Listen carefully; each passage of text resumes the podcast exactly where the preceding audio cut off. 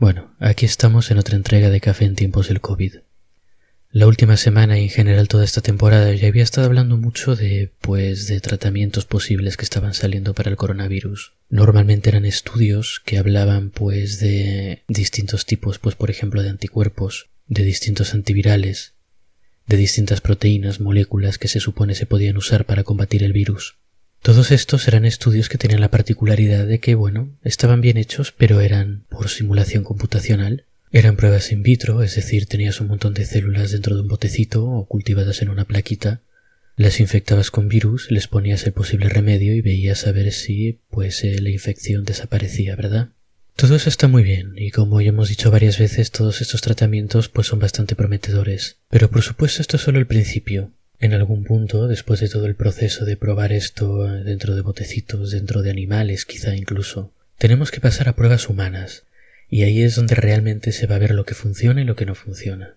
Porque es una cosa muy distinta que tu potencial remedio particular funcione en condiciones experimentales en un laboratorio, con las células que tú has elegido que son todas clones las unas de las otras, etcétera, etcétera, a que funcione en el mundo real a que funcione la mayoría de pacientes humanos que son, bueno, somos, somos criaturas muy variables, con muchas posibles con muchos posibles problemas, respuestas al medicamento, mejores o peores sistemas inmunológicos, distintas enfermedades anteriores, todo este tipo de cosas. En resumen, que estas cosas hay que probarlas en personas.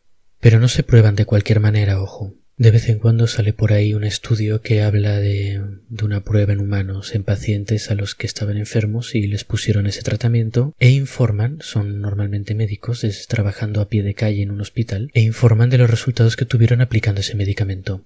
Este tipo de estudios no son inútiles ni mucho menos, tienen su utilidad, dan cierta información, pero no son la prueba definitiva de que un tratamiento funciona o no funciona y debiese generalizarse. Para que os hagáis una idea del tipo de estudios de los que hay que fiarse, voy a hablar de los estándares que se requieren en este tipo de pruebas. Una prueba en humanos que se considera que demuestra la efectividad de un medicamento tiene que tener una serie de requisitos a la hora de hacerse. El primero es que tiene que tener un control. Normalmente este control es un placebo. Un placebo es un remedio falso. En vez de darte el remedio que están intentando probar, al paciente le dan, pues por ejemplo, unas pastillas de azúcar en vez de las pastillas antivirales que estamos probando. Esto se hace así porque en muchas ocasiones la respuesta de la gente solo por tener tratamiento ya es mejor que la que no recibe tratamiento. Es impresionante el poder que tiene la mente a veces, pero no sé, parece que la gente se anima, piensa que le va a ir mejor y le va mejor.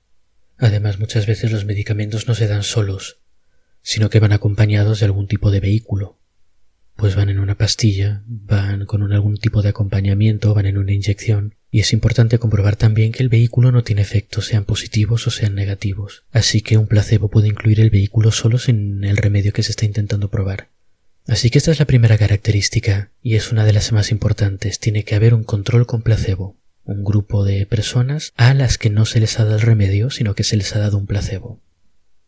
La segunda, la forma en la que se hacen estos grupos de personas.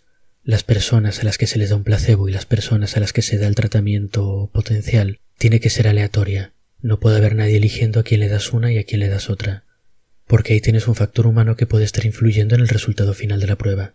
Puede que los diseñadores del experimento inconscientemente estén eligiendo a distinta gente para distintos grupos, o puede incluso que los estén eligiendo mal a propósito, eligiendo a gente más sana para el tratamiento. Hay que recordar que los científicos son gente y a veces la gente también es tramposa o tiene mucha presión para avanzar su carrera, yo qué sé. El caso es que a veces pasan estas cosas. Así que la segunda condición es que la forma de decidir a qué grupo le estamos dando el remedio potencial y a qué grupo le estamos dando el placebo tiene que ser una forma aleatoria. La tercera condición, y también una condición importante, es que el experimento tiene que ser con lo que se llama doble ciego.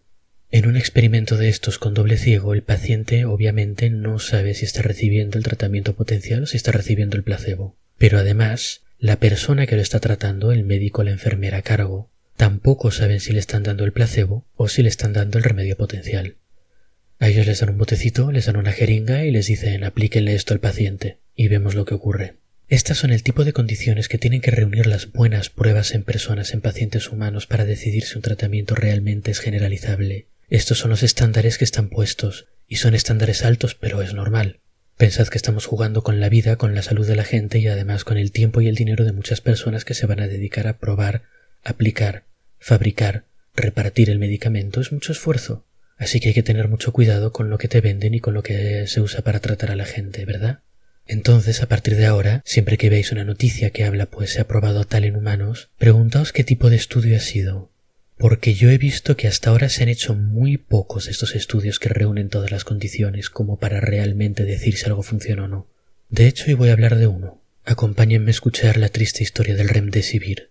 Remdesivir, además de ser una palabra horrible que me cuesta pronunciar, y para la que desgraciadamente no se me ocurre ningún otro término ingenioso, es un antiviral. Remdesivir se había probado in vitro, en cultivos de células, en botecitos, etc., y había dado buenos resultados a la hora de combatir el SARS-CoV-2, lo que es el virus de la enfermedad que estamos sufriendo ahora, el famoso coronavirus. Hasta aquí muy bien, hasta que llegamos al estudio del que os hablo hoy, que se publicó en The Lancet The Lancet es una revista muy importante en medicina al menos. Está más orientada a la medicina práctica, tratamientos y ese tipo de cosas que las revistas que leo normalmente como Cell Nature que son más biología pura y dura con moleculitas y cosas así. El estudio está publicado en The Lancet entonces, lo que quiere decir que ya tiene ciertos estándares que ha superado porque no se publica cualquier cosa en The Lancet. El estudio consiste en una prueba aleatoria, controlada por placebo y con doble ciego, en 10 hospitales de China, aplicando a pacientes este remdesivir a pacientes enfermos de coronavirus y viendo el tipo de mejoras que presentaban. Se hicieron dos grupos de pacientes, 158 que recibieron remdesivir y 79 que recibieron placebo. Se siguió la evolución de estas personas durante 28 días y se vio si mejoraban durante esos 28 días y en el caso de que mejorasen cuánto habían tardado en mejorar. Y bueno, ¿qué fue lo que encontraron entonces? Pues después de observar cuánto tiempo tardaba cada paciente en mejorar, o bueno, a veces también morían, en cuyo caso veían cuánto tiempo tardaba en morir, cuánta gente había muerto, etc., encontraron que la tasa de mortalidad entre el remdesivir y el placebo era muy parecida, y que el tiempo de recuperación para la gente que había tomado remdesivir era un poquito menor, pero era muy poquito, y aunque uno se puede sentir tentado a decidir que eso significa que es efectivo, por suerte tenemos herramientas, las estadísticas, que nos dicen si, dada el tamaño de muestra que tenemos, dada la cantidad de gente que hemos evaluado, esas diferencias pudieron haber sido por casualidad o no. Y el resultado de los test estadísticos es que probablemente esas diferencias que veíamos entre los grupos, ese pequeño tiempo, creo que eran dos días de recuperación, de diferencia entre un grupo y otro, eran probablemente debidos al azar. El remdesivir no estaba haciendo absolutamente nada. Así que eso tenemos. Un tratamiento que parecía prometedor en un estudio en un laboratorio, resulta que una vez lo llevas a un hospital, lo haces con las pruebas adecuadas, lo pruebas en gente de verdad a veces, pues resulta que quizá no funciona tan bien. Quizá se pueden hacer más estudios con Remdesivir a ver qué sale, pero por ahora los resultados indican que probablemente esto que funcionaba en laboratorio no se va a trasladar un tratamiento real en la calle. Y por eso hay que tener cuidado cuando se están bombardeando, incluido yo mismo, porque estas semanas os estuve hablando de muchos potenciales tratamientos cuando se están bombardeando con estas cosas que os dicen se ha encontrado tal cosa que puede funcionar, tal otra que puede funcionar, hay que tomar una aproximación muy prudente a estas cosas. Hay que pensar, bueno, lo que me cuentan está muy bien, pero vamos a esperar a que se hagan las pruebas adecuadas y se vea si funciona o no. Si no ha pasado esto, tenéis que tomaros con mucha, mucha prudencia cualquier cosa que os digan sobre si un tratamiento funciona, sobre si un tratamiento no funciona, sobre si piensan que puede funcionar o que no. Así que mucho cuidadito. Espero que esto haya servido para algo. Recordad, Estudio aleatorio, con control por placebo y con doble ciego. Hasta la próxima, pues.